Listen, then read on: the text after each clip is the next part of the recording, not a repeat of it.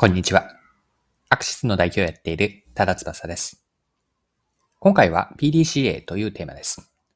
振り返りと改善の徹底からの PDCA サイクルの効果。こんな話ができればと思います。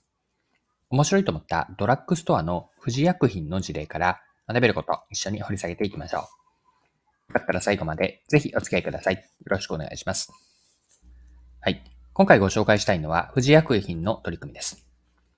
富士薬品はドラッグストアや調剤薬局を展開しているんですが、本部で企画した店頭販促策の実施状況の見える化を進めて、売上アップを目指しているとのことです。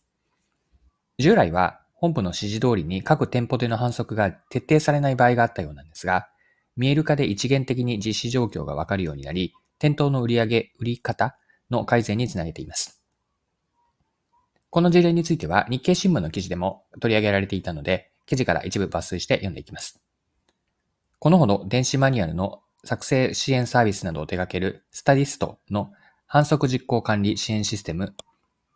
ハンクラをドラッグストア約950店に導入した。本部が商品の陳列の仕方や POP 物の設置の仕方などを記載した指示書を画像を付けながら作成。各店の担当者はタブレットなどで指示内容を見ながら売り場を作っていく。完成後は、その売り場の様子を撮影し、本部に報告する仕組みだ。はい。以上が日経の2023年2月24日の記事からの引用でした。では、この店頭の反則状況を見える化した富士薬品の背景について見ていきましょう。さっきの記事から該当箇所読みますね。一般的にチェーン店では、店側が人手不足や忙しい、指示の見落としなどの様々な理由で本部の指示に従わず、そもそも反則策を実施していないケースもある。本部のエリアマネージャーなどが店舗巡回して指導するが、人手には限界がある。クラウドを使うことで巡回せず、反則策が実施されているかがわかるようになる。はい、ここまでが記事です。富士薬品は反則状況を見える化したことで様々な効果がありました。いくつか効果を効果を上げておくと、まず反則実施率の向上があると。また、反則策を早く実施するほど売り上げが上がるという傾向も見えたようです。あとは、本部の指示から店頭での反則反映までの、まあ、リードタイムが短縮したと。まあ、それと反則オペレーションの改善もあるんですが、まあ、以上が主な反則実施見える化の効果です。で今の効果について記事でも触れられていたので読んでいきますね。富士薬品での商品の棚買いや新商品のキャンペーンなどの反則の実施率がシステムの導入前は60%だったのが導入後では90%まで上昇したという。本部が指示してから店頭で実施されるまでのリードタイムもシステム導入で可視化された。テスト導入時に反則策を早く実施している店舗ほど、遅い店舗より売り上げが増える傾向も分かった。新商品やキャンペーンの発売日や開始日に店頭に商品がしっかりと並んでいるかが結果を左右したとみられる。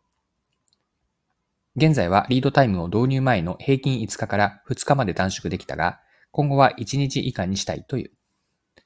はい。一旦ここまでが記事です。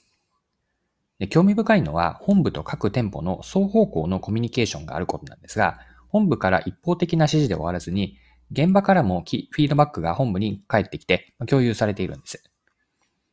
こちらについて続けて記事から読んでいきますね。システムではなぜ反則策を実施できないかを店側が記載できるようにしている。できない理由を傾向として捉えることでオペレーションの改善につなげる。例えば、そもそも本部側の指示内容が具体的ではなく、不明確であるため、店側がしっかり反則施策を実実行できないこともある。富士薬品では、バイヤー職が店舗に反則策を指示しているが、店舗側の反応がわかることで、バイヤー個人個人が指示内容をわかりやすく伝えるノウハウを身につけることを期待する。はい。以上が記事です。ではですね、ここまでが前半のパートにあたるんですが、一度ここまでの内容をまとめておきます。ドラッグストアの富士薬品は店頭での反則施策の実施状況を見える化する取り組みを進めています。この実施の背景は、店舗側が忙しいなどの理由で本部からの反則施策が徹底されていなかったという課題感がありました。反則状況の見える化によって反則実施率は上昇し、売上が増加したと。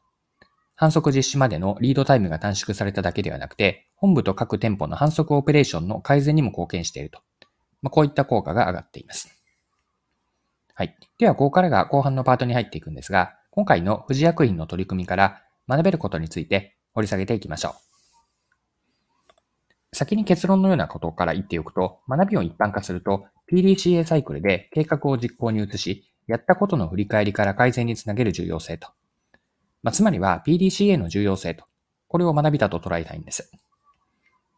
富士薬品の見える化の取り組みの背景は、本部から見ると、店舗運営においては次のような問題があったんですよね。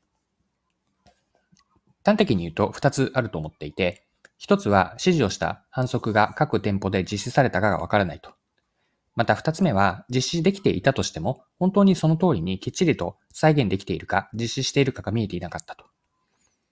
まあ、このように、ともすると本部の指示だけに終わって、せっかくの反則が現場では十分に、店頭では十分に効果を発揮していないという店舗もあったと。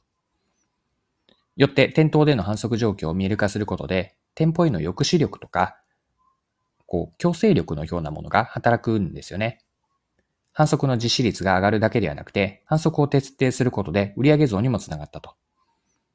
こういった実行を徹底する仕組みというのがこの取り組みから見て取れます。また、富士薬品の販促実施の見える化では、指定された販促施策をできない理由を店舗側から聞くことで、現場からのフィードバックを得られると。まあ、これによって PDCA が回っていくんですよね。で、PDCA って大事なのは、後半のチェックとアクトだと思っているんです。実施をやってそのままやりっぱなしで終わるのではなくて、やったことの中身とか、起こった結果を振り返ることが大切だと。計画を立てただけで、その計画の立案者には達成感というのは得られるんですが、計画立案の時点ではまだまだ道半ばなんですね。計画を実行に移すと。これも大切ではあるんですが、さらにもう一歩踏み込んで、実行内容と結果を振り返ると。そして何よりも振り返りの気づきから学びを教訓にして次に活かしていくと。ま、今言ったことは言葉にして言うと当たり前のことで、PDCA というのは使い古されたり、まあ、聞き飽きたことかもしれませんが、愚直に PDCA を回す重要性をこの富士薬品の取り組みは教えてくれると思って、今回事例として共有でした。はい。そろそろクロージングです。今回は富士薬品の店頭での反則状況を見える化するという事例から学べることについて見てきました。最後に学びのポイントを振り返ってまとめておきましょう。振り返りと改善を徹底するという話だったんですが、富士薬品は店舗での販促状況の見える化を進めています。計画を実行し、振り返りから改善につなげるという PDCA サイクルによって売上がアップしていると。この見える化によって本部から店舗への実行力が働くし、現場からはフィードバックが返ってくる仕組みになっています。で、一般化した学びとして捉えると、PDCA のチェックとアクトの重要性かなと。計画をしっかりと実行する。まあ、これはもちろん大事ではあるんですが、実行後に振り返りを行って、学びを教訓にして次に活かしていこうと。この振り返りと改善を徹底していくことによる PDCA サイクルの効果を出していく。これを学びとして最後メッセージ残しておきます。はい。今回も貴重なお時間を使って最後までお付き合いいただきありがとうございました。